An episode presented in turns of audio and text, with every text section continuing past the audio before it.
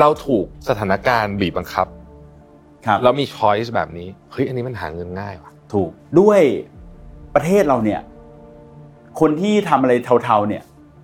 มันอยู่ได้นะ แล้วมันก็จะเหมือนแบบยังไปไม่สุดสักทีเออ ซึ่งถึงวันนั้นคุณแท็บมีเงินก็อาจจะทำอะไรไม่ได้ถูกไหมฮะทุกอย่างมันมันแก้ได้เพียงแต่ว่าเราจะแก้ไหม ยิ่งถ้าเกิดว่าคนที่มีอำนาจในการแก้เนี่ย เป็นเป็นส่วนหนึ่งของตรงนี้ด้วย อันนี้ยิ่งยิ่งยิ่งยิ่งยาก แต่ผมยังมีความหวังนะพี่ว่า ว่าเสียงของพวกเราพูดไปเรื่อย ๆ เนี่ย มันจะช่วยเปลี่ยนทิศทางได้ Mission to the Moon Podcast brought to you by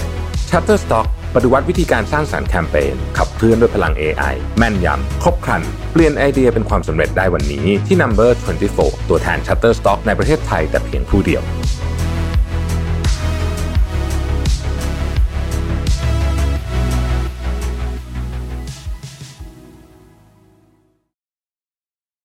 สวัสดีครับ คุณอยู่กับประวิทยหานุสาหะนะครับ วันนี้สัมภาษณ์คนกันเองนะฮะ พี่เก่งสิทธิพงศ์สิริมาศเกษมนะครับเอ่อผู้ก่อตั้ง CEO ของ RGB 72นะฮะแล้วก็เอ่อผู้ก่อตั้ง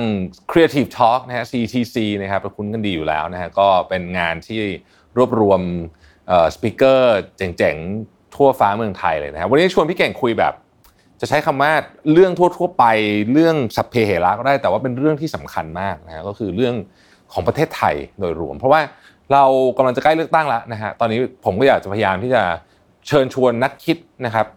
คนเก่งๆเนี่ยมานั่งคุยกันเรื่องประเทศไทย ว่าเอ้ยมันมีเรื่องอะไรที่ควรต้องปรับปรุงบ้าง เรื่องอะไรที่มันเกี่ยวข้องกับชีวิตพวกเราบ้างนะครับ โดยเฉพาะในแง่มุมของเศรษฐกิจและการเมืองนะครับ เพราะฉะนั้นเนี่ยเอ่อนับจากตอนนี้เป็นต้นไปเนี่ยเราก็จะมีแขกรับเชิญนะครับ อย่างพี่เก่งเนี่ยมาพูดคุยกันในรายการเนี่ยนะเพื่อเป็นการวอร์มอัพนะฮะเตรียมสำหรับการเลือกตั้งในปีนี้ด้วยสวัสดีพี่เก่งนะครับ สวัสดีครับผม อ่าพี่เก่งเนี่ยอาจจะไม่ต้องแนะนำมากแต่ผมแนะนำอีกหนึ่งครั้งแล้วกันนะครับ พี่เก่งสิทธิพงศ์สิริมาศเกษมนะครับพี่เก่ง ครับ มีหลายบทบาทเป็น CEO ของ RGB 72 ด้วยแต่จริงๆวันเนี้ยที่เชิญมาพี่เก่งมาวันนี้เนี่ยมาพูดคุยกันเนี่ย เพราะว่าพี่เก่งเนี่ยเป็นคนจัดงาน Creative Talk นะฮะ CTC นะฮะ ครับ จริงๆพรุ่งนี้เรามีงานปาร์ตี้กันนะแต่วันนี้ อ่า เชิญ ใช่ ตัด ดักมาก่อนนะครับ Creative Talk หลายคนก็ได้ไปมีโอกาสได้ไปมานะครับเป็นงานที่สนุกสนานมาก แล้วก็เอ่อเปิด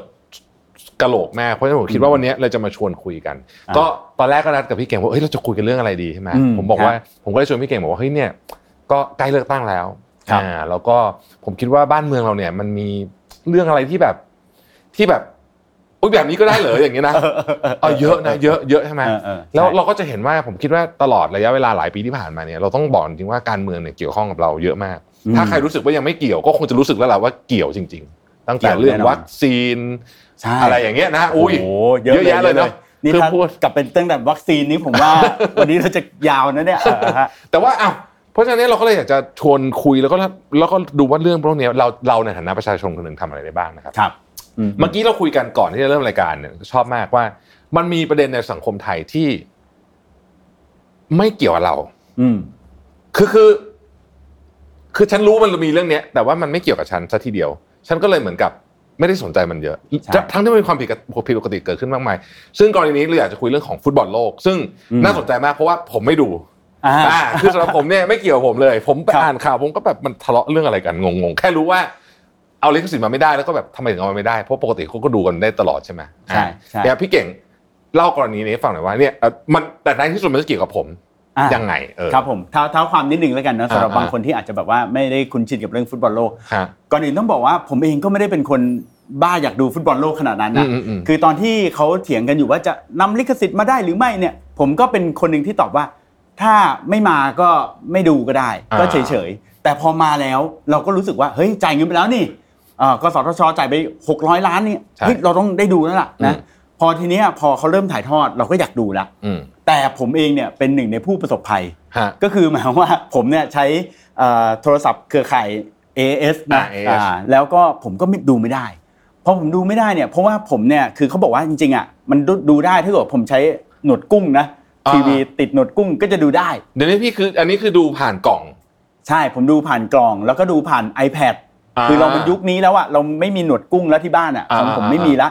เออผมก็ดูไม่ได้ ทีนี้พอดูไม่ได้ผมก็เริ่มอั s เซตแล้วว่าเฮ้ยทำไมดูไม่ได้ในเมื่อเอ้ยเราก็ศึกษามันนะมันมีทั้งกฎ must have must carry อะไรของเขาอะนะ อ่าอ่าอ่ เราก็รู้สึกว่าเราต้องดูได้สิ แล้วนี่มันเป็นเรื่องของแบบสิ่งที่ เราในฐานะประชาชนคนไทยโดยหนึ่งต้องดูได้ ทีนี้เราก็เดือดร้อนเราเดือดร้อน แต่เราก็ไปดูในโซเชียลนะเราก็บ่นในโซเชียลแล้วเราก็ไปดูเห็นเพื่อนๆเราหลายคนเอ๊ะบางคนก็มันก็ไม่เดือดร้อนกับเรื่องนี้นะ อืม เออทำไมไม่เดือดร้อน ตอนหลังเราก็คิดว่าเออเป็นเพราะว่าเขาคงใช้ทูแหละเขาก็เลยดูได้ใช่ไหม อ๋อโอเคใช้กล่องทรู เออเออเอออ่ อ่า เราก็อ่ะเราก็ยังดื้อดื้อนะนะครับผมก็ดื้อว่าเฮ้ยไม่ได้เราเราจะเสียตรงนี้ไม่ได้ เราก็พยายามดื้อเราก็แอบไปดูเถื่อนบ้างหรืออะไรอย่างเงี้ยนะเพราะเรารู้สึกว่าเราไม่อยากเสียเงินอ่ะ อืม ให้กับ อืม สิ่งที่เราเชื่อว่ามันไม่ใช่ อืม แต่จนสุดท้ายแล้วก็ทนไม่ได้จริงๆ ผมก็ยอมเสียเงิน ซึ่งก็ไม่แพงนะร้อยกว่าบาท ผมก็สามารถดูได้ละ ซึ่งพอหลังจากผมเสียเงินไปแล้วอะผมก็รู้สึกว่า เออ ฉันดูได้ละ ฉันไม่เดือดร้อนละ อืม แล้วหลังจากนั้นอะผมก็เป็นเหมือนคุณแท็บเลยก็คือ ผมไม่สนใจข่าวนี้แล้ว เออ ผมไม่แคร์เลยว่าตอนนี้เขาทะเลาะกันไปถึงไหนหรือเป็นยังไงจนกระทั่งเราก็มานั่งสะกิดใจเราอีกทีหนึ่งเรามา a แวร์ทีว่าเฮ้ยเดี๋ยวก่อนทำไมเรากลายเป็นคนที่ไม่สนใจเรื่องนี้ไปแล้ว อืม เพราะว่าเราไม่เกี่ยวข้องกับเรื่องนี้แล้วใช่ไหม เราไม่ได้เดือดร้อนจากเรื่องนี้แล้วใช่ไหม ซึ่งไอ้ตัวเนี้ยผมก็เลยคิดว่า เราอาจจะฟังดูแล้วเป็นเรื่องฟุตบอลโลกนะเรื่องแบบไม่เกี่ยวอะไร แต่จริงๆแล้วมันคือพื้นฐานเลยอ่ะของผมจะเรียกว่าอะไรดีอ่ะเอ่อพฤติกรรมหรือว่าเป็นนิสัยของการทำงานในแบบเนี้ยซึ่ง อืม ซึ่งเรารู้สึกว่าเราเห็นมาบ่อย แล้วมันก็เป็นหลายครั้งก็คือการทำงานแบบอะไรนะ คุณแทบว่าอะไรนะ รูปหน้าปัดจมูก รูปหน้าปากจมูกใช่ไหม อืม คือทำง่ายๆอ่ะ คือเนี่ยเอ้าจะมานะ จะมีถ่ายทอดบอลซื้อลิขสิทธิ์ไม่ทัน เอาเงินของใครมาดี อ่า เอาเอามาก่อน เดี๋ยวซื้อได้แล้วเราค่อยมาว่ากัน เป็นอย่างเงี้ยหลายครั้งและ อืม เป็นหลายกรณีอย่างฟุตบอลโลกเนี่ยเป็นหนึ่งในนั้นนะ แล้วพอมาเป็นอย่างนี้ปุ๊บหลังจากนั้นเจอปัญหา เจอปัญหา เดี๋ยวค่อยมาแก้ อืม แก้ยังไงก็ไม่รู้นี่ก็ฟ้องศาลอะไรกันกว่าจะจบนี่ฟุตบอลโลกน่าจะจบก่อน เออใช่ไหม แล้วก็หลังจากนั้นมันก็จะเป็นปัญหาคาราคาซังยาวไปอีก อืม ซึ่งมันไม่จบ ซึ่งเรื่องแบบเนี้ยมันเกิดขึ้นบ่อยครั้ง ไม่ใช่แค่ฟุตบอลโลกนะคุณแทบถ้าผมลากไปเรื่องอย่างเช่น กัญชาเสรี อ่า ก็ค อ่ ล้ายๆกันแบบนี้ไหม คล้ายคล้ายใช่ เออคือ ออกไปก่อน อ่า เดี๋ยวว่ากัน ใช่ แล้วมันก็เป็นอย่างนั้นจริง ใช่ทั้งนั้นที่จริง ๆ แล้วอ่ะไอ้เรื่องพวกเนี้ยเราสามารถที่จะจัดการได้ตั้งแต่แรก ๆ ถ้าเกิดว่าเราปูทางเรารู้อยู่แล้วว่า มันจะมีฟุตบอลโลกอ่ะ อืม มันสี่ปีครั้งอ่ะเรารู้สี่ปีล่วงหน้า มันก็จัดการได้ตั้งแต่แรก อ่า หรือกัญชาเนี่ยเราน่าจะจัดการในเชิงของการให้ความรู้ อะไรพวกนี้ก่อนตั้งแต่แรกว่า อืม กฎเกณฑ์วางมาตรฐานอะไรยังไงเนี่ยตั้งแต่แรก แล้วพอออกกฎมาปั้งปุ๊บเนี่ยทุกอย่างมันชัดเจน ทุกคนมีความรู้ด้านนี้ มันเตรียมมาก่อนแล้ว หลังจากนั้นอ่ะถ้ามีอะไรที่มันผิดพลาดหรือผิดกฎจากที่เราวางไว้อ่ะเราก็สามารถจัดการได้ อืม แต่เรื่องแบบเนี้ยเราไม่ทำ ๆ เราพูดกันถึงเรื่องเนี้ยก็เลยอ่ะชวนพี่เก่งคุยต่อประเด็นนี้ อืม ว่า อืมฮะ จริง ๆ ธุรกิจกัญชาเนี่ยเออผมเองก็ไม่ไม่รู้เรื่องมากเท่าไหร่ต้องบอกอย่างนี้ก่อนนะ ฮะ แต่ผมเข้าใจว่ามันเป็นธุรกิจที่มี sizing มี potential ที่จะใหญ่มากอ่ะต้องใช้คำนี้แล้วกัน อ่า ตาม ช่ เป็นที่จะใหญ่มาก แต่ถ้ากดคุมเครือแบบนี้ อืม หรือไม่มีอะไรที่แบ่งชัดเจนแบบนี้เนี่ย ซึ่งสามารถให้เจ้าหน้าที่รัฐอาจจะใช้อำนาจจับกลุ่มรายเล็ก ครับ แต่รายใหญ่ล่ออะไรคือมันจะมีแบบเนี้ย เออเออเออ ประเทศไทยมันชอบเป็นแบบเนี้ย ถ้าเป็นอย่างนั้นเนี่ย มันก็จะเข้าอีหลอบพวกเหล้าขาว ถูกต้อง เบียร์ ใช่ ใช่ไหมฮะ ใช่ อ่า ที่ตอนนี้เราก็ยังมีปัญหาเรื่องนี้อยู่ ที่ที่คนจะทำได้ต้องผลิตเอ่อเดือน เก้า ละเท่าไหร่ เก้าเก้าหมื่นลิตรต่อวันหรืออะไรเหล้าขาวอะเหล้าขาวนี่คือโหดมากๆมินิมัมนะครับ คือเยอะมากแบบฟังก็ตกใจ คือในแบบที่คนธรรมดาอย่างเราไม่สามารถจะทำได้ ไม่มีทางทำคือเอาเป็นว่ามีคนทำได้แค่นั้นแหละครับเท่าที่เห็นนะ คือมีแค่นั้น อื จ ม ริง อืม กฎหมายพวกนี้เนี่ย มันออกมาผมจะใช้คำว่า เอื้อทุนใหญ่ชัดเจนเนาะ อืม ชัดเจนเนาะ คจรับ ริง ชัดเจน ๆกรณีเคสของสุราก้าวหน้าที่ไม่ผ่าน แต่ว่ามีกฎกระทรวงออกมาตัดหน้าก่อนวันหนึ่งเดียวเนี่ยนะ อืม ก็ก็พอจะเห็นได้ว่าเหมือนกับเขาต้องการจะเบรก ไม่ให้มันแรงเกินไปก็เอาให้นิดนึงแล้วกัน เออเออเออ แต่ไม่ให้ก้อนใหญ่นะ ให้ก้อนเล็กไปก่อน ทีเนี้ยพวกเนี้ยทำไมเราถึงรู้สึกว่ามันเป็นเป็นเรื่องปกติอะเออทำไมกฎหมายที่เนี่ย อืม เก้าหมื่นหรือเก้าเท่าไหร่ลิตรต่อวันเนี่ยนะครับ ซึ่งเป็นปกติได้ยังไงเนี่ยก็ ผมคิดว่าผมคิดว่าที่เราคิดว่ามันปกติเนี่ยจริง ๆ เราอาจจะผมเชื่อว่าหลายคนที่ที่ดูอยู่หรือเป็นประชาชนคนไทยอ่ะคงจะมองเห็นอยู่แหละว่ามันไม่ปกติ อืม นะครับแต่ว่าอย่างที่เราพูดมาในประเด็นแรกก็คือ มันไม่เกี่ยวกับเรา อืม เราก็เลยไม่สนใจเนาะทุกวันนี้ถ้าเราในฐานะเป็นคนที่ดื่มเบียร์เนาะ อ่า ก็มีหลายยี่ห้อให้เราเลือกอยู่แล้ เรา ว คงไม่ต้ม ใช่ มันลุกมาต้มเอง เราก็ไม่ได้อยากจะต้มเอง ใช่อ่า แต่ประเด็นก็คือว่าสิ่งเหล่านี้มันจะมีผลต่อไปในอนาคตนะ ถ้าเรา อืม พูดถึง ความเชื่อมโยงที่จะเกี่ยวกับเราถึง ใช่ แม้ว่าเราไม่ได้เป็นคนผลิตเบียร์ก็คือ เวลาที่กฎหมายหรืออะไรที่มันออกมาแล้วมันไม่ชัดเจน มันคลุมเครือ มันเป็นช่องว่าง หรือมันมันเอื้อผลประโยชน์ให้ใครเนี่ย มันพูดง่ายๆว่ามันไม่มีความยุติธรรมไม่แฟร์เนี่ยนะคุณแทบ อืม มันจะทำให้คนที่เก่งคนที่มีความสามารถอ่ะแล้วเขาอะรู้สึกว่าโลกใบเนี้ยมันไม่ได้มีแค่ประเทศไทย ใช่ อย่างเบียร์เนี่ยผมได้ข่าวว่ามีคนไทยเนาะใช่ไหมที่เขาออกไปทำเอ่อร้านเบียร์หรืออะไรที่ชื่อว่า University of Beer ไม่รู้คุณแทับเคยได้ยินไหม เคยได้ยินเคยได้ เอ ยิน อแล้วเขาใหญ่มากในอเมริกา อืม ใช่ไหมฮะคือหรือคนที่ทำเบียร์ในต่างประเทศเนาะแล้วสุดท้ายเบียร์นั้นก็ import เข้ามาขายในไทย ใช่ คือผมคิดว่าอะไรแบบนี้มันเป็นสิ่งที่เฮ้ยเราจะปล่อยให้คนแบบที่เขามีความสามารถเหล่านี้ อืม ต้องออกไปทำงานนอกประเทศเหรอ อืม ใช่ไหมอืม พวกนี้ก็เป็นเรื่องของสมองไหลนี่ก็เป็นปัญหาใหญ่มากเลยเนาะของประเทศไทยใช่ไหมฮะ จริงใช่ แล้วคนรุ่นใหม่เนี่ยถ้าไปคุยเนี่ยหลายคนไม่ใช่ผมว่าเกือบทุกคนถ้า ครับ มีโอกาส อืม ถ้ามีโอกาสเขาอยากไปนะเขาอยาก จริง ไปใช้ชีวิตที่ต่างประเทศแล้วพี่เก่งเราเดินทางไปอ่ะเราไปเห็นเอ่อคือแน่นอนอ่ะทุกประเทศมันมีด้านดีและด้านไม่ดีอยู่แล้ว ครับ แต่ว่าบางอย่างที่เราเห็นว่าแบบเฮ้ยมันจัดการได้นี่หวายเรื่องเนี้ย อืม เออทำไมเมืองไทยมันถึงจัดการไม่ได้สักที เช่นไอ้เรื่องที่ผมชอบพูดบ่อยๆฟุตบาทอะไรแบบเนี้ยเรื่อง แบบเบสิกอะเรื่องธรรมดาธรรมดาเนี่ย เออเออ คือคนเมืองไทยเนี่ย เราไม่ต้องพูดถึงผู้พิการนะ ม เอาคนธรรมดาเดินบนฟุตบาทเฉยๆเนี่ยยังยากมากเลยนะ จริง ก็เลยกลายเป็นว่าเราก็เลยเป็นประเทศที่ไม่เดิน กรุงเทพก็คือเป็นเมืองที่คนไม่เดินเดินน้อยอะ ใช่ ใช่ไหมฮะทั้งทั้งๆที่จริงมันเดินได้นะดูไม่ต้องดูคนไก่สิงคโปร์สิงคโปร์ร้อนร้อนเหมือนเรานี่แหละ ใช่ ใช่ไหมแต่ว่าคนเขาเดินกันนะ อ่า เออเพราะว่าเขาดีไซน์เมืองมาให้มันเดินได้ไอ้ ต้พวนไม้กเนี้ยเป็นเรื่องเล็ก เยอะ ๆน้อยๆที่ที่ผมว่าในที่สุดมันรวมกันเป็นเรื่องใหญ่ ชวนชวนชวนพี่เก่งคุยปัญหา ผมคิดว่าวันเนี้ยอยากจะคุยเริ่มต้นที่ปัญหาเศรษฐกิจก่อนดีกว่า อืม อ่า ครับ ช่วงนี้เราเองก็คงจะประสบกับปัญหานี้ค่อนข้างเยอะ อ่าฮะ ใช่ไหมฮะ ฮะ เอ่อทุกคนก็รู้สึกไม่ค่อยสบายใจกับ อืม เรื่องนี้ เราอยากจะบอกว่านโยบายของภาครัฐเนี่ยมันเกี่ยวข้องกับกับสภาพเศรษฐกิจของประเทศนั้นๆเยอะมากเลยนะ อืม เยอะมากเลยคือ รับ เอกชนก็ส่วนหนึ่งใช่ไหมครับ ฮะ เราทำงานนี่ก็ส่วนหนึ่งแต่นโยบายภาครัฐเกี่ยวมากเนาะ อืม เกี่ยวมากจริง ๆ อย่างเช่นเอ่อเวลานโยบายภาครัฐดำเนินการผิดพลาดเนี่ยมันทำอะไรให้แบบเรื่องมันเละเทะมากอย่างเช่นตุรกีตอนนี้เป็นต้น อืม ที่ประธานาธิบดีแบบทำอะไรบ้าบอแล้วรู้ว่าตอนนี้เงินเฟ้อ 85%อะไรแบบนี้คือแบบว่า เออเออ คือแบบบ้าๆบอๆอะไรอย่างเงี้ยใช่ไหม ฮะ เพราะฉะนั้นผมคิดว่าเรื่องเนี้ยมันเป็นเรื่องที่เราควรจะต้องให้ความสำคัญจริง ๆ ว่า เอ๊ะ รัฐบาลของเราตอนนี้เนี่ยเขากำลังทำอะไรอยู่เกี่ยวกับเรื่องนี้ แล้วมันเกี่ยวข้องกับอะไรกับเราบ้าง เช่น เรื่องง่ายๆ อย่างเช่นว่า การเอาเงินอ่ามาลงทุนในโครงสร้างพื้นฐานกับเอาเงินมาแจกประชาชนสมมุตินะฮะผมไม่ได้บอกว่าอะไรผิดหรือถูกนะผมคิดว่ามันก็มีจังหวะเวลาของมันใช่ไหม เออ แต่ว่าทั้งสองอันเนี้ยมันมันมีผลแตกต่างโดยสิ้นเชิง อื แต่มันเป็นเงินภาษีของเราทั้งทั้งหมดนั่นแหละเพียงแต่เขาไปทำอะไรเท่านั้นเอง ใช่ ใช่ไหม ใช่ ซึ่งซึ่งผมว่าเรื่องพวกเนี้ยมันมันเป็นเรื่องที่เอ่อมันเป็นเรื่องสำคัญอย่างที่คุณแทบว่า คือเพราะว่าเอ่อคือรัฐบาลเนี่ยต้อง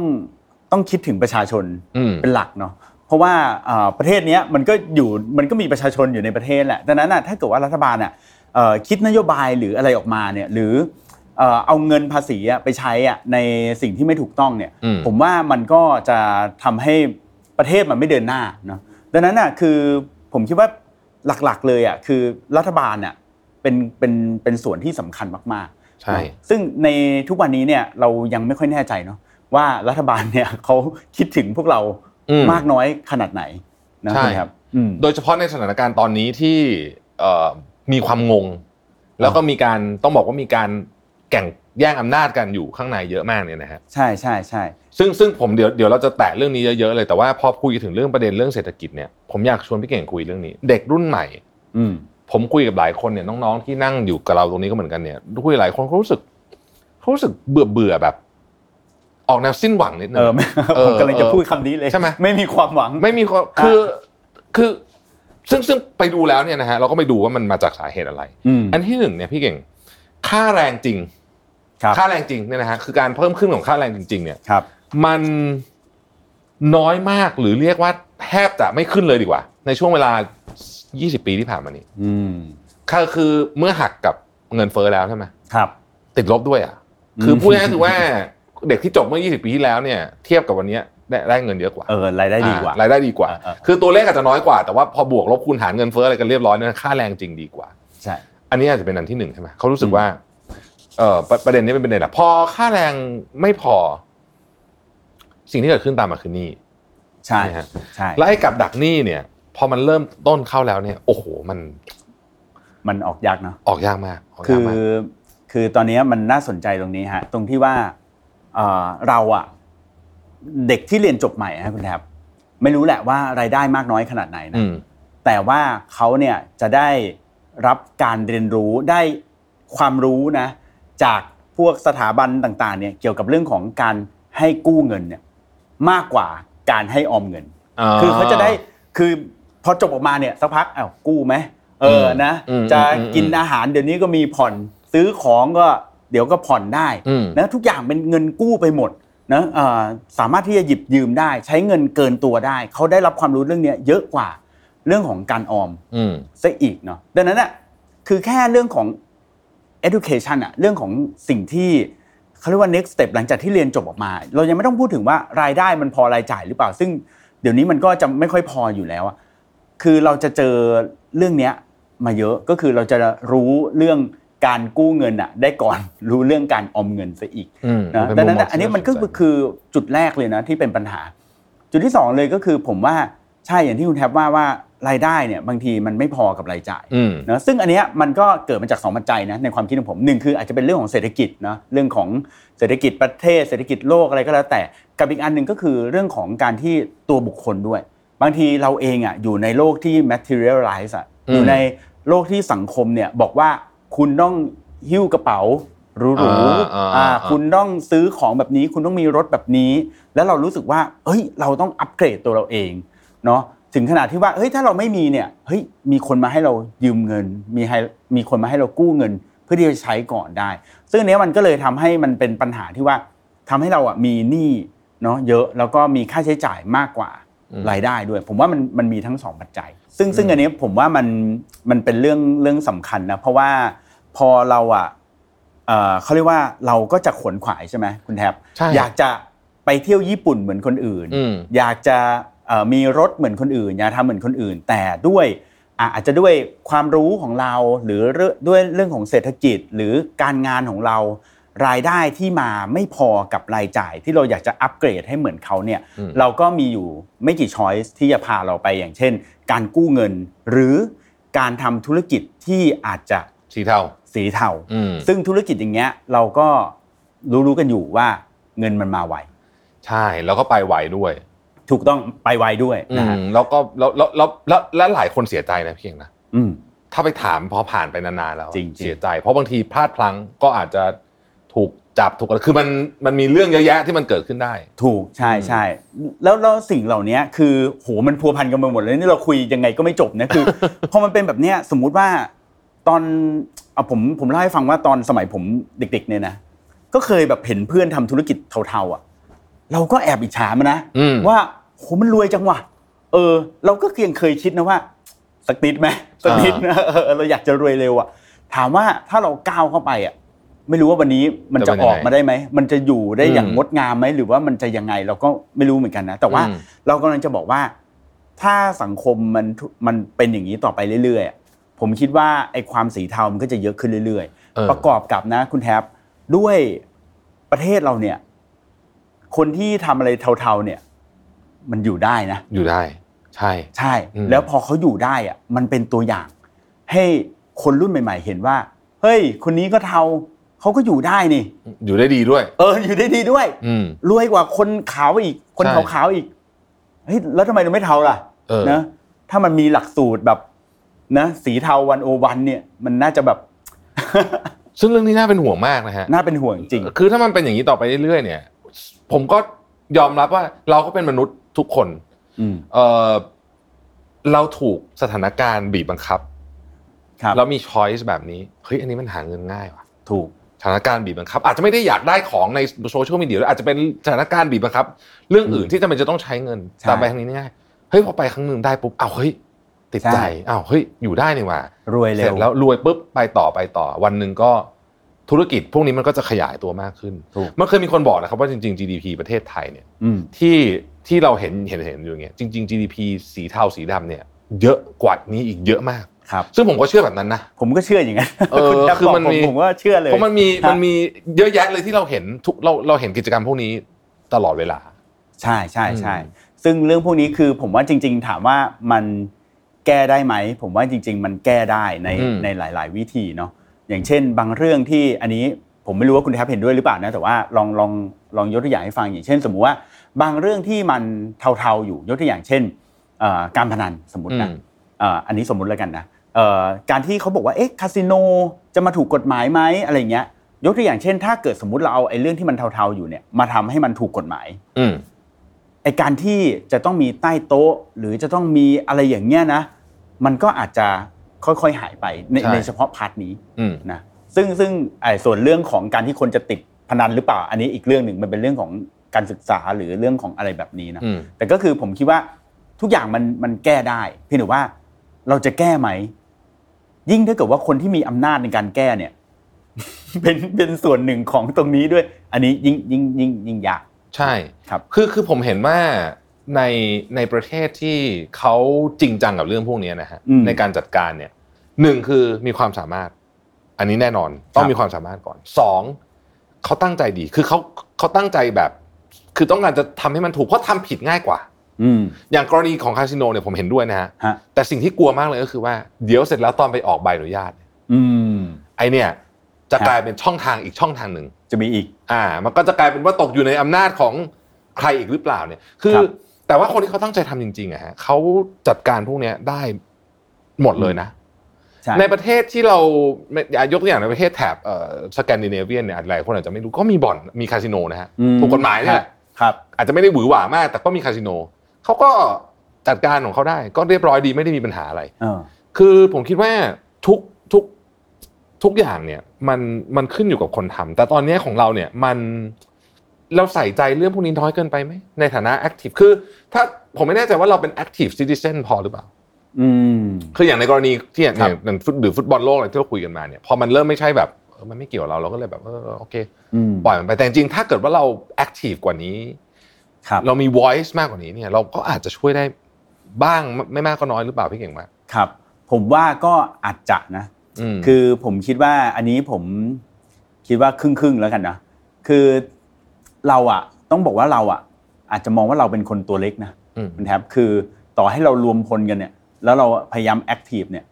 เอ่อคือมันก็ช่วยกระตุ้นได้ ก็ดีกว่าเราไม่แอคทีฟเลย อืม อันนี้ผมผมต้องบอกงี้ แต่บางครั้งเราไม่ใช่คนที่อยู่ในอำนาจ ม เนาะหรือแม้กระทั่งสิ่งที่เราสามารถทำได้นะเช่นเราแอคทีฟเรื่องของการไปเลือกตั้ง ซึ่งจะเกิดขึ้นในปีหน้าเนี่ยเราแอคทีฟมากๆเลย รวมใจกันเลือกคนที่ดีขึ้นมาอะไรเงี้ยอันนี้ก็อาจจะเป็นหนึ่งส่วนที่ที่จะช่วยผลักดัน อืม ได้ว่าแบบเออศึกษามาดีเลือกคนที่ดีจริง ๆ แล้วอยากทำให้ประเทศนี้มันไปต่อ อันเนี้ยผมว่ามันมันเป็นพลังของเราที่ที่สามารถทำได้ แต่สุดท้ายแล้วถ้าเกิดว่าอำนาจใหญ่อะคือคนที่จะฟันธงว่าจะทำหรือไม่ทำจริง ๆอะกลายเป็นแบบเขาไม่ไม่ไม่ทำด้วยอะ อืม แหมมันก็ยากที่จะผลักดันไหม ก็จริงก็จริงแต่ผมแต่ผมยังมีความหวังนะพี่ว่า อืมอืมอืม ว่าเสียงของพวกเราพูดไปเรื่อย ๆ เนี่ย มันจะช่วยเปลี่ยนทิศทางได้ ครับ ผมรู้สึกว่าประสบการณ์อันหนึ่งแล้วกันนะใน ครับ ช่วงเวลาที่ผ่านมาที่ผมรู้สึกว่าเฮ้ยพอคนแม่งเอาจริง ๆ เยอะๆเนี่ยมันช่วยเปลี่ยนทิศได้เหมือนกันคือกรณีวัคซีนจำได้ไหมตอนนั้น อ๋ น่ะ อเเ ตอนนั้นน่ะ เ ที่โอ้โหคนแบบไอ้ยตอนนั้นมันเป็นแบบเพราะว่ามันเกี่ยวทุกคนจริงๆอันนี้เกี่ยวคือไม่มีใครไม่เกี่ยว ฮะ ใช่ไหมฮะตอนนั้ คน รับ มันเกี่ยวทุกคนจริงๆ ทุกคนเดือดร้อนหมด เออมันเดือดร้อนจริงๆอ่ะมันก็เลยทำให้ตอนนั้นวัคซีนเข้ามาเร็วขึ้นนะ อืม ล็อตจำได้ไหม อืม ล็อตปลายปี ครับ ล็อตแรกอ่ะมันเข้ามาเร็วขึ้นจริง ครับ ๆ แล้วก็ที่มีดราม่าดราม่าอะไรก็เคลียร์กันไปได้เยอะพอสมควรผมคิดว่าส่วนหนึ่งอ่ะมาจากเพราะว่าตอนนั้นน่ะประชาชนคือแบบโอ้โหแบบตอนนั้น ไม่เอาแล้ว อื้อหือลุยกันกระหน่ำมาก จริง ๆก็ช่วยให้มันเหมือนกับเร่งได้ แต่คือตอนนั้นมันเป็นเรื่องของทุกคนจริงๆ ซึ่งไอ้เคสแบบนี้มันมีไม่เยอะไง เพราะเพราะเคสนั้นมันเป็นเคสที่ถ้าเราไม่สู้เนี่ยเรามีโอกาส ตายจริง ๆ เลยไม่ ใช่ ไม่ไม่ไม่ใช่ไม่ใช่คือตายจริง ๆ ได้ แต่กรณีแบบฟุตบอลโลกอย่างเงี้ยนะ เออมัน หรือแบบกัญชาเสรีเราอาจจะรู้สึกว่าเออเออเราอยู่เฉยๆก็ได้อะไรเงี้ย เออ มันอาจจะใช่ แต่กรเออกรณีนี้มันเป็นกรณีพิเศษแล้วกันเนอะเพราะว่ามันเป็นกรณีที่ ใช่ เออ มัน มันเหมือนสงครามอะ เออ ใช่ไหม เออ เป็นกรณีพิเศษ ทีนี้พี่เก่ง พี่เคยรู้สึกไหมว่าประเทศไทยเนี่ย เป็นประเทศที่มีของดีๆ เยอะมากเลย จริง เยอะมาก แต่เราใช้ ใช่ ศักยภาพของมันได้ไม่ค่อยเต็มที่ ถูกต้อง เออทำไมถึงเป็นอย่างนั้นนะ เ เอิ่มจริง ๆ ผมผมอยากเท้าความให้คุณแทบฟังนะจริง ๆ ประเทศไทยเนี่ยนะมีดีทุกอย่างเลย อืม คือไม่ว่าจะเป็นเอ่อพื้นที่โลเคชันของ อ่า เรานะเอ่อหรือแม้กระทั่งสถานที่ท่องเที่ยวทุกอย่างแม้กระทั่งคน อืม ผมเองเนี่ยนะเป็นเป็นหนึ่งในคนที่เคยทำงานอยู่ต่างประเทศนะคุณแทบ อ่าใช่ใช่ใช่ แล้วก็ถึงขนาดที่บริษัทในต่างประเทศเนี่ยเขาก็จะออกวีซ่าให้ผมอยู่นั่นเลยนะ แต่ผมอ่ะเป็นคนที่ตัดสินใจอยากจะกลับมาอยู่เมืองไทย อืม เพราะว่ารู้สึกว่าเมืองไทยอ่ะจริงๆแล้วอ่ะไปอยู่ที่ไหนอ่ะมันก็ไม่ดีเท่าอยู่ในเมืองไทยเราได้คุยได้เจอคนเรารู้สึกว่าแม้กระทั่งคนไทยเองอ่ะเรายังรู้สึกว่าคนไทยเป็นคนที่น่ารัก อืม เป็นคนที่คุณภาพแล้วก็คุยอัธยาศัยดี ซึ่งอันเนี้ยมันผมคิดว่าผมไปมาหลายประเทศนะ ผมรู้สึกว่าประเทศไทยอ่ะดีสุดจริงๆนะแต่ทำไมเราถึงแบบเหมือนเอ่อเขาเรียกว่าอะไรอ่ะมันมีทฤษฎีหนึ่งนะ ผมก็จำชื่อไม่ได้แต่เขาบอกว่าถ้าเกิดว่าเราอ่ะอยู่ในพื้นที่ที่มันสุขสบายอยู่แล้วอ่ะมันก็จะทำให้เรารู้สึกว่ามันเป็นของตายอ่ะ อ๋อ คุณแทบ เราตื่นขึ้นมาสมมุติว่าคุณแท็บบ้านอยู่เอ่อภาคใต้อยู่ใกล้ทะเล คุณแท็บตื่นขึ้นมา ก็แค่ทำไกด์ทัวร์พาอะไรเงี้ยนะพาฝรั่งเที่ยวท่องเที่ยวสิ่งที่มีอยู่แล้ว ก็ได้เงินแล้วอ่ะคือมันหยิบฉวยจับอะไรพวกนี้ง่าย มันก็เลยทำให้เรารู้สึกว่าเออมันก็อยู่ได้สบายดีนะ อืม อืมอืม ที่เขาเขาเขาบอกว่ามันมีมันมีเขาบอกว่าคล้ายๆกับอย่างนี้แบบพี่ คือเขาบอกว่าประเทศที่มีทรัพยากรธรรมชาติเยอะๆแบบน้ำมันอะไรพวกเนี้ย เออเออ เขาเหมือนว่าในในขาหนึ่ง ฮะ มันก็คือเป็นสิ่งที่ดีใช่ไหมรวย เออ แต่อีกขาหนึ่งเป็นคำสาปเลยนะเขาใช้คำว่าเป็นคำสาป อืมออออ เพราะว่า คย ไอ้ ด้ ประเทศพวก หมือ เนี้ยมันจะพัฒนาด้านอื่นไม่ได้เลย เออ เพราะว่าทำอะไรคู่คุณน้ำมันดีสุดอะ เออ ไม่รู้จะใช่ไปทำอะไรอย่างอื่นทำไม อย่างเช่นเวเนซุเอลาหรืออะไรอย่างนี้เป็นต้น อืม ถ้าเกิดยิ่งถ้าเกิดมีการคอร์รัปชันมีอะไรเนี่ยนะมันก็จะไปกันใหญ่เลยแล้วในที่สุดก็คือบ้านอื่นมันไม่พัฒนา ผมว่าของเราเองเนี่ย เราก็พยายามนะ แต่มันไม่สุดสักทางผมยกตัวอย่างอย่างประเทศอย่างอย่างอ่ำเอ่ออย่างประเทศเล็ก ๆ อย่างสวีเดนอย่างเงี้ยพี่ ครับ สวีเดนนี่ก็มีประเทศไม่เป็นประชากรสักสิบล้านหรือ10อะไรอย่างเงี้ยใช่ไหม อื แต่เขามีบริษัทซาร์ที่ทำเครื่องบินนะที่มาขาย อ่า เครื่องบินลบขายเครื่องบินอะไรพวกเนี้ย ครับ ซึ่งมันถือเป็นของที่แบบทุอุตสาหกรรมที่แบบเจ๋งมากไต้หวันอย่างเงี้ย เอาใกล้ๆอย่างอย่างเกาหลีอย่างเงี้ย อ่าเกาหลีอ่ะ มี เกาหลีนี่ soft ชัด power เจนเลย โอ้โห อ่าเกาหลีนี่เกาหลีนี่ทั้งฮาร์ดทั้งซอฟต์ตัวนี้มาหมดเลยใช่ไหมฮะ เออเออ เออคือเขาเขาเขาสมมติเขาเออเขาเลือกหนึ่งสองสามแล้วเขาก็อัดเลยเอาให้มันติดให้ได้ จริงผมว่าเขาเขาจริงจัง อืม ผมว่าเขาโฟกัส แล้วเหมือนกับเขามีแผนที่ยาวๆต่อเนื่องอะเพราะว่าอย่างซอฟต์พาวเวอร์เกาหลีอะครับเอ่อเขาก็ไม่ได้ทำเพียงภายใน 5 ปีนะ ใช่ ไหมเขาวางแผนมาตั้งแต่ก่อนปี 2000 อีกอะ อืม คือวางแผนมาทำมาเป็น 20 ปี ผมเองอะเพิ่งรู้นะว่าเอ่อนักร้องบางคนอะคือตอนหลังผมไปอ่านเรื่องซอฟต์พาวเวอร์ของเกาหลีนะผมเพิ่งรู้ว่านักร้องบางคนที่ผมอะคิดว่าเขาเป็นนักร้องญี่ปุ่นอะจริงๆอะเขาคือเป็นคนเกาหลี ซึ่งเหมือนเกาหลีอะเอ่อส่งเขามาอยู่ในญี่ปุ่น เพื่อมาทำตลาดในญี่ปุ่น อ่า เรียนรู้ภาษาญี่ปุ่นอะไรเงี้ยคือแบบโหเขาแบบจริงจังอะจริงจังมากคือเขาไม่ได้แบบมาเล่นๆเลยอะแล้วแล้วเขาก็ปูทางมาจน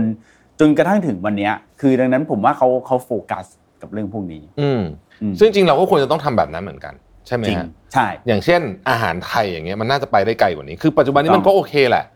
แต่ผมคิดว่ามันยังแบบ มันยังไม่ได้เรียกได้ว่าเฮ้ยมันถูกคิดมาแล้วว่าอันเนี้ยจะเป็นขุมพลังสำคัญของเรา จริงใช่ แล้วจริง ๆ เราเราก็ยังพูดถ้ามาดูตัวเลขส่งออกจริงๆเนี่ยเราก็จะเห็นว่าไอ้ตัวเลขส่วนใหญ่เนี่ยมันก็คือการส่งออก raw material อะ อืม ข้าวคือส่งออกข้าวอะอย่างนั้นอะยัง ใช่ ไม่ได้ถูกเพิ่มมูล Value ค่าแล้วเกษตรกรก็ยังยากจนเหมือนเดิม ถูก อืมคือ ใช่ มันมันมันผ่านไปกี่สิบปี มันก็ยังวนอยู่กับไอ้ลูปตรงเนี้ยเหมือน จริง เดิม อันนี้อันนี้เห็นด้วยเลยคือผมมาคิดว่าเราอ่ะควรจะโฟกัสไปเป็นอย่างๆเลยนะแล้วคือแบบผมมาชอบนะว่าที่คุณแทบพูดเรื่องเรื่องของอาหารเรื่องของเอ่อสิ่งที่เรามีอ่ะคือผมว่าอาหารไทยอ่ะเป็นอะไรที่ที่คนคนต่างประเทศรู้จักเยอะนะ เยอะเยอะเย เอ อะ อต้มยำกุ้งนี้ติดอันดับอยู่เรื่อยเลยนะ เวลาเขาจัดอันดับอาหารที่อร่อยที่สุดในโลกเนี่ย คือเราไปเมืองไหนอะครับ เมืองแปลกๆ เล็ก ๆ อะไรอย่างเงี้ยนะ เออ ก็มันก็จะมีเนี่ยอาหารจีน ฮะ แล้วก็อาหารไทยนี่แหละ ที่เราเห็นเยอะสุด ใช่ ถ้าเป็น ใช่ อาหารชาติที่ไม่ใช่ฝรั่งอะนะใช่ไหมเวลา จริง เราไปเนี่ยมีสองอันเนี้ยเยอะสุด เยอะกว่าเกาหลีเยอะกว่าเวียดนาม เยอะกว่า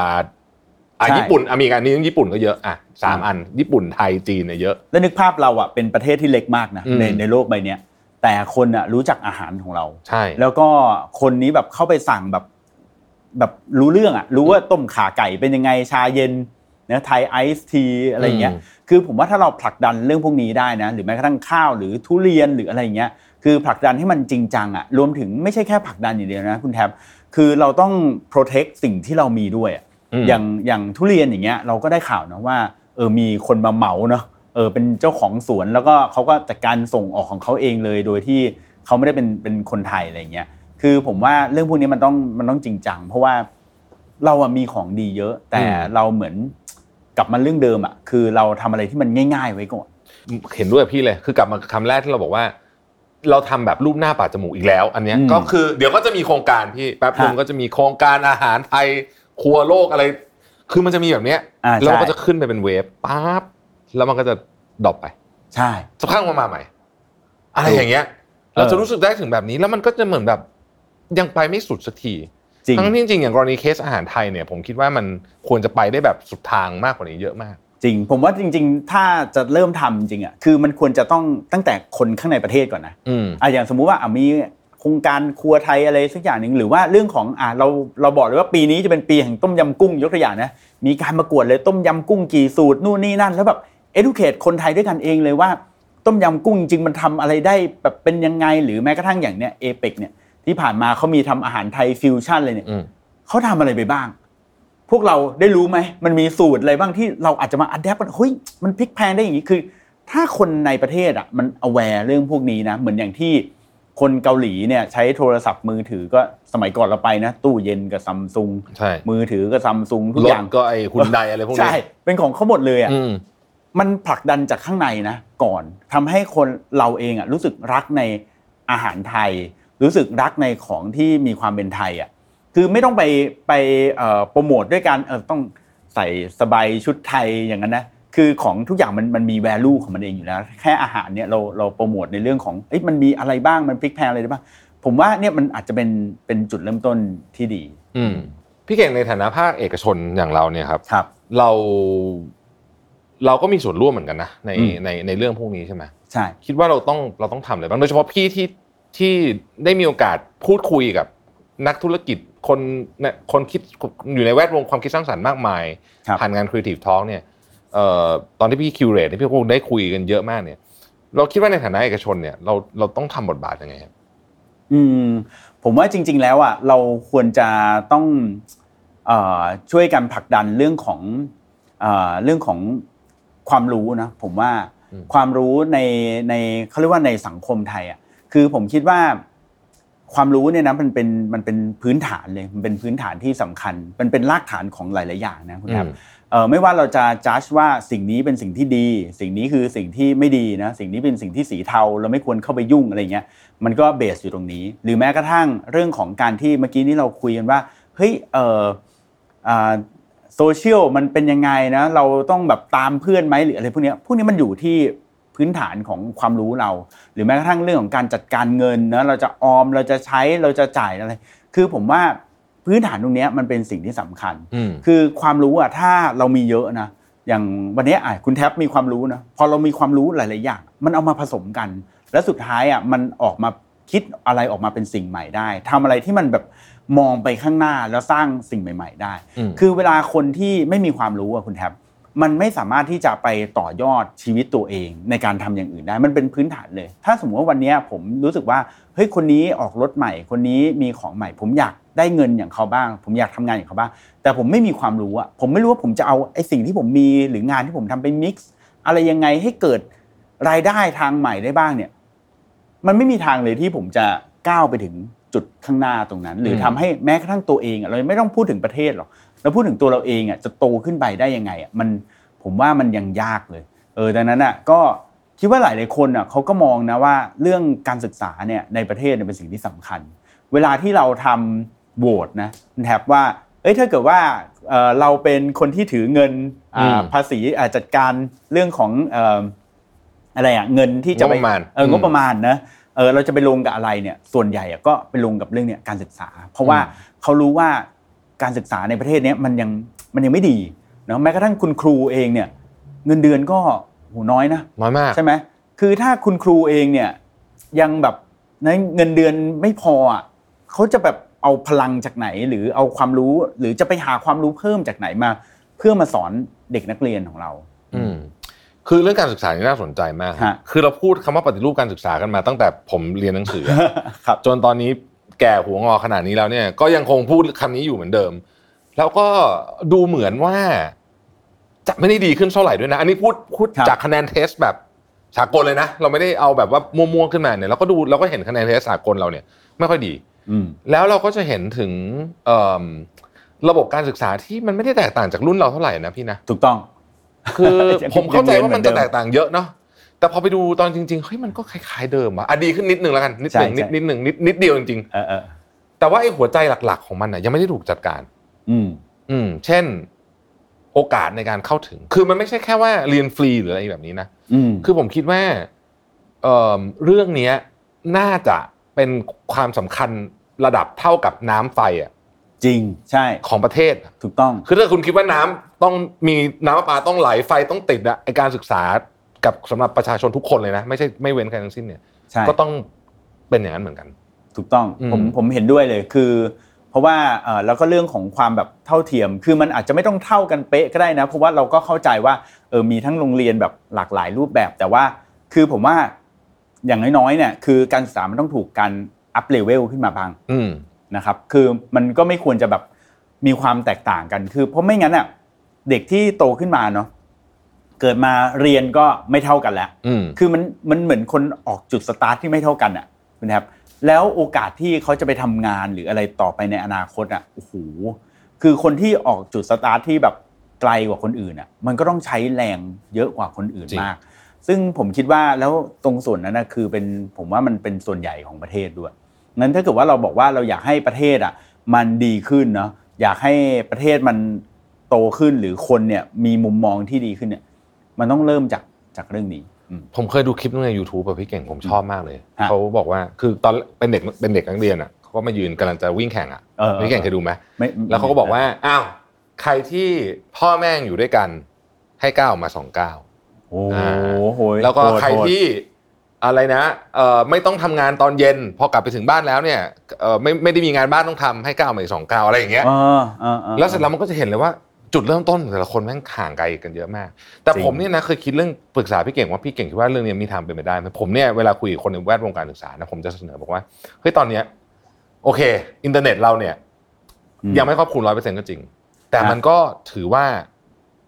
มันพัฒนาทุกวัน ครับ ไอ้ coverage มันพัฒนาทุกวัน อืม เป็นไปได้ไหมที่คือผมเนี่ยจำได้ว่าตอนที่ผมเรียนหนังสือตอนเด็กๆนะฮะแล้วก็ยุคยุคผมยุคยุคแล้วยุคผมเนี่ยมันคือทุกคนแม่งต้องไปเรียนพิเศษอะ ยุคเรานี่แหละ อายุคเราเนี่ยแหละเออทุกคนไปเรียนพิเศษ แล้วผมก็จำได้ว่า ผมไม่เคยเรียนวิชาเคมีเข้าใจเลยจนกระทั่งไปเรียนกับอาจารย์อุซึ่งไอเรียนนี่ก็ไม่ได้เรียนกับอาจารย์อุด้วยนะเรียนกับวิดีโอ อ่าฮะ แล้วสมัยก่อนก็คือก็ไปนั่งในอีกห้องหนึง ไม่เคยเจอตัวจริงเลยนะแกแล้วก็รู้สึกว่าเฮ้ยทำไมอาจารย์คนนี้แม่งสอนรู้เรื่องจังวะ เออ คือเป็นครั้งแรกที่รู้สึกว่าเฮ้ยวิชาเคมีแม่งไม่ได้ยากนี่ว่า เออ ม ผมเลยคิดอย่างนี้ว่า เอ๊ะ ถ้าเป็นอย่างนี้จริง ๆ เนี่ย เรามีคนแบบเนี้ยทำไมเราถึงไม่ให้การพาร์ทเลคเชอร์เนี่ย นะสอนโดยคนแบบเนี้ยทั้งประเทศเลย ครับ แล้วอาจารย์ที่ประจำห้องเนี่ย ก็เป็นคล้ายคล้ายๆกับเป็นโค้ชอะฮะ อืม อ่าคือมาช่วยอ่ะคุณติดตรงนี้ใช่ไหมอะไรอย่างเงี้ยมีคู่มือด้วยในการในการคู่มือในการสอนนักเรียนอะ ฮะ แต่ว่าคนที่เลคเชอร์เลยเนี่ยซึ่งมันเป็นพาร์ทที่ผมคิดว่าเป็นสักสามสิบสี่สิบเปอร์เซ็นของการเรียนทั้งหมดเนี่ยนะครับ เอาคนเก่งสุดในประเทศเนี่ยมาเลคเชอร์แบบนี้ได้ไหม อืมในเมื่อเขาก็เรียนวิชาเหมือนกันอยู่แล้ว ใช่ ก็เนี่ยเรียนวิชาเดียวกันก็ทุกคนก็จะได้อย่างน้อยที่สุดโอเคแหละอย่างที่พี่บอกมันเท่ากันไม่ได้แต่พาร์ทเนี้ยเอาให้เท่ากันเนี่ย ก็อาจจะช่วยลดไปได้ จริงไอ้ ประมาณหนึ่งนะ เรื่องนี้นี่คือคุณแทบคิดเหมือนผมเลยนะ อืม ตอนช่วงโควิดอะที่ผมเห็นเด็กๆเขาต้องเรียนผ่านออนไลน์อะผมก็ยังเคยคิดเลยนะว่า เออในเมื่อเขาเรียนผ่านออนไลน์อะทำไมต้องมีครูในทุกๆห้องแบบ เออ ในห้อง 40 คนครูหนึ่งคนอะไรอ ทำไมไม่ย่างเงี้ย เอาไอ้คนเก่งสุดมาสอนให้หมดเลย ใช่ เพราะเราก็ไม่ได้มีปัญหาเรื่องไทม์โซนอะไรเลยนะ เออ คนเดียวสอนไปเลย สอนไปหมื่นคนเลย เอาแบบเทพๆเลย อะ เออ เอาแบบโคตรเก่งที่สุดใน เออ ในสาขาเนี่ย แล้วเรียนพร้อมกัน9โมงเช้าวิชาสังคมอะไรเงี้ย เออ วิชาวิทยาศาสตร์ฟิสิกส์อะไรเงี้ยก็เรียนไปเรียนให้มันพร้อมกันไปเลย ใช่ เออผมผมก็เคยคิดอย่างนั้น เออแล้วผมคิดแล้วผมเราคิดว่าถ้าเราเป็นครูคนนั้นอะ อืม ผมจะต้องเตรียมตัวสอนดีที่สุดในชีวิตอ่ะ อืม เพราะว่าเราสอนเด็กแบบทั้งประเทศเลย เราคือ ดดู จุดเริ่ เฮ้ย ม แม่ง ต้น โคตรเจ๋ง อ่ะ คือคือแล้วผมรู้สึกว่ามันช่วยลดเรื่องพวกนี้ได้ ถ้าเกิดว่าเราเอาเรื่องพวกนี้เข้ามาใช้ จริง ๆ เรื่องพวกนี้น่าสนใจนะ เอ่อถ้าเกิดเขาอยากทำจริงๆอ่ะมันต้องแบบเราเราเราต้องนึกถอยกลับไปว่า รวมถึงเรื่องของการวางแผนต่าง ๆ เช่น ก่อนที่ครูคนนี้จะสอนเด็กอ่ะครูคนนี้ต้องสอนครูก่อน ใช่ ครูคนที่คุณแทบบอกว่าจะมาเป็นโค้ชอ่ะ เออ เพราะว่าเขาต้องรู้ว่าเฮ้ยวันนี้จะมีการบ้านแบบนี้นะ อ่า การบ้านนี้เขาจะต้องสอนยังไง หรือว่าการ ใช่ บ้านนี้เขาจะต้องตรวจหรือ อืม อะไรยังไงกับนักเรียนคนที่ตามไม่ทันจริง ๆ อะไรเงี้ย เออ เออซึ่งซึ่งผมว่าโมเดลนี้ดี เออใช่ไหมฮะแล้วก็ช่วยลดเรื่องเนี่ยเรื่องทรัพยากรบุคคลต่างๆนานาน่าจะช่วยได้ ใช่ใช่ใช่ แล้วผมก็ยังเชื่อว่าการศึกษาเป็นพื้นฐานของของทุกอย่างจริง จริง คือถ้าการศึกษาเราดีเนี่ย มันเปิดโอกาสในชีวิต อย่างที่พี่เก่งบอกอะ ใช่ คือเราก็จะไปหาความรู้ต่างๆ เพิ่มไม่ต้องอะไรมาก สมมุติว่าเราเรียนภาษาอังกฤษมาเยอะกว่าคนอื่นหน่อย ครับ ความรู้ในโลกเนี้ยมันเป็นภาษาอังกฤษเกันหมดนะ ใช่ เราก็สามารถไปหาความรู้พวกนี้ต่อได้เอง YouTube ของเราก็จะกลายเป็นอีกแบบหนึ่งเลยนะ ใช่ จากเดิมเราดูได้แค่ประมาณพาร์ทเดียวที่เป็นเวอร์ชั่นไทยเท่านั้น เออ เราก็จะเปิดกว้างมากเลยดูได้ทั้งโลก ใช่ อันนี้ แล้วก็มันก็ อันนี้ มีอะไรเจ๋งๆเต็มไปหมดเลยในโลกเนี้ย แล้วแล้วก็อีกเรื่องหนึ่งที่ผมว่าการศึกษาเนี่ยควรจะมีนะก็คือเขาเรียกว่าเป็นเหมือนวิชาชีวิตนิดนึงอ่ะคือไม่รู้ว่าคุณทับเคยสังเกตไหมว่าตอนเราเรียนเนี่ยเราก็เรียนฟิสิกส์วิทยาศาสตร์สังคมอะไรก็ไม่รู้อะภาษาไทยภาษาอังกฤษเยอะแยะแต่เราไม่เคยเรียนวิชา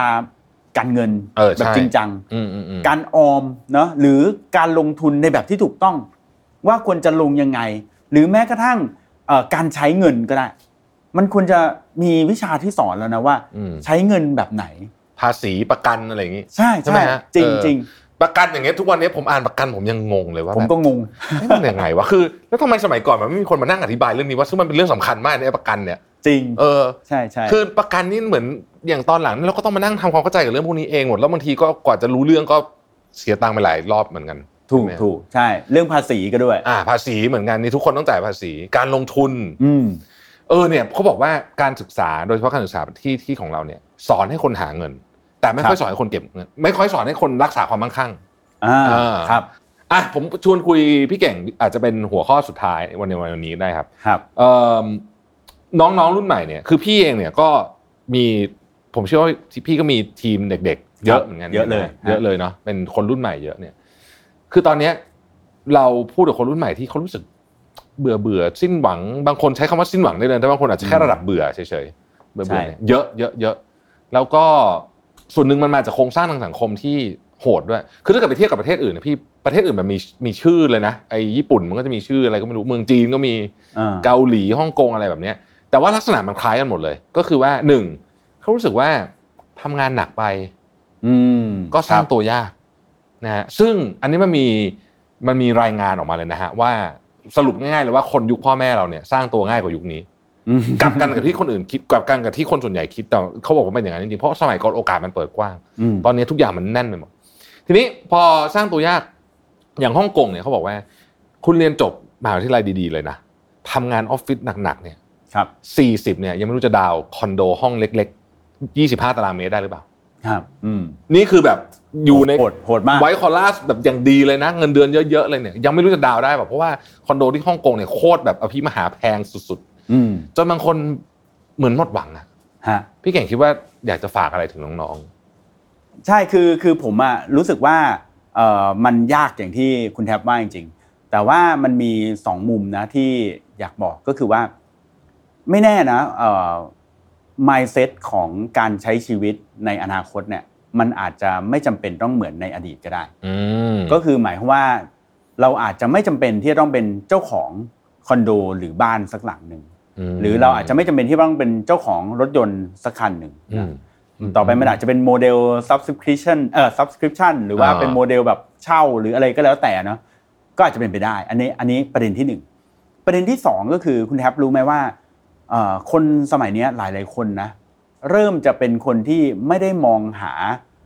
เอ่อความสุขของตัวเองจากการมีเงินเยอะๆแล้ว อืม แต่เป็นการมองหาความสุขของตัวเองจากการใช้ชีวิต อ่า ซึ่งวันก่อนเนี่ยผมก็เพิ่งไปคุยกับอ่าผู้ใหญ่ท่านหนึ่งมา เขาก็ถามผมเนี่ยว่า รู้ไหมว่าทำไมคนบางคนนะถึงไม่ได้อยากจะร่ำรวยมีเงินเป็นหลายร้อยล้านเนาะแต่อยากจะออกไปค้นหาชีวิตไปเดินทางไปท่องเที่ยว เพราะเขาอะมองว่าโลกใบเนี้ยมันมีหลายอย่างที่เงินแก้ไม่ได้นะครับ อืม อย่างเช่นเรื่องสิ่งแวดล้อมเรื่องของอะไรพวกเนี้ย คือเขารู้สึกว่า ต่อให้เขามีเงินเยอะเนี่ย ไม่แน่นะ คุณแท็บซื้อที่ดินในกรุงเทพวันเนี้ยอยู่ไปอีก 20 ปี จม น้ำอาจจะท่วมหมดแล้ว เออ ซึ่งถึงวันนั้นคุณแท็บมีเงินก็อาจจะทำอะไรไม่ได้ถูกไหมฮะ จริง ดังนั้นอ่ะก็อาจจะให้มองนะกลับไปมองที่ตัวเราเองอ่ะว่า เออทำอะไรแล้วเราอ่ะรู้สึกว่ามันมีความสุขมันได้ใช้ชีวิตเนาะ รายได้หรือเงินที่ได้มาเนี่ยครับอาจจะไม่จำเป็นที่จะต้องไปเยอะมาก อืม ผมคิดว่าชีวิตของคนใน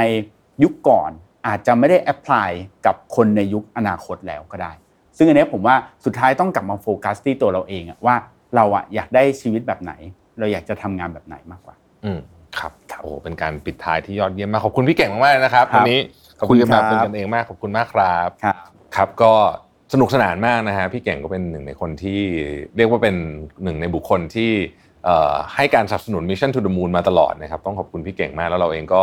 เอ่อร่วมงานกันมาหลายงานละนะฮะเอ่อได้ได้มุมมองดีๆนะครับพี่เก่งเองก็เคยใช้ชีวิตอยู่ที่ต่างประเทศนานพอสมควรนะครับแล้วก็กลับมาที่เมืองไทยเนี่ยก็ทำหลากหลายมากนะฮะแล้วก็งานที่อย่าง Creative Talk เนี่ยก็ถือว่าประสบความสำเร็จเป็นอย่างมาก แล้วก็พี่เก่งเป็นคนที่เจอคนเยอะมากนะครับเพราะฉะนั้นเรื่องที่เราได้ฟังในวันนี้เนี่ยผมเชื่อว่า จะตกผลึกแล้วก็สามารถนำไปคิดต่อแต่ว่าก็ไม่คิดจริงๆนะว่าเฮ้ยประเทศเรานี่มันติดลมอะไรสักอย่างอยู่หรือเปล่าประเทศไทยเนี่ยนะฮะเพราะว่าไม่งั้นเนี่ยเราก็จะวนอยู่ตรงเนี้ยไม่ไปไหนสักทีนะครับหวังว่าวันนี้นะครับจะได้ทั้งสาระแล้วก็เอิ่มแง่คิดเนาะเพื่อไปต่อยอดฮะว่าเราจะเอาไงกับประเทศของเราดี ขอบคุณและสวัสดีครับ Mission to the Moon Podcast Presented by Number 24 ตัวแทน Shutterstock ในประเทศไทยแต่เพียงผู้เดียว ให้ทุกการใช้งานลิขสิทธิ์เป็นเรื่องง่าย สร้างสรรค์ด้วยความมั่นใจ It's not stock it's Shutterstock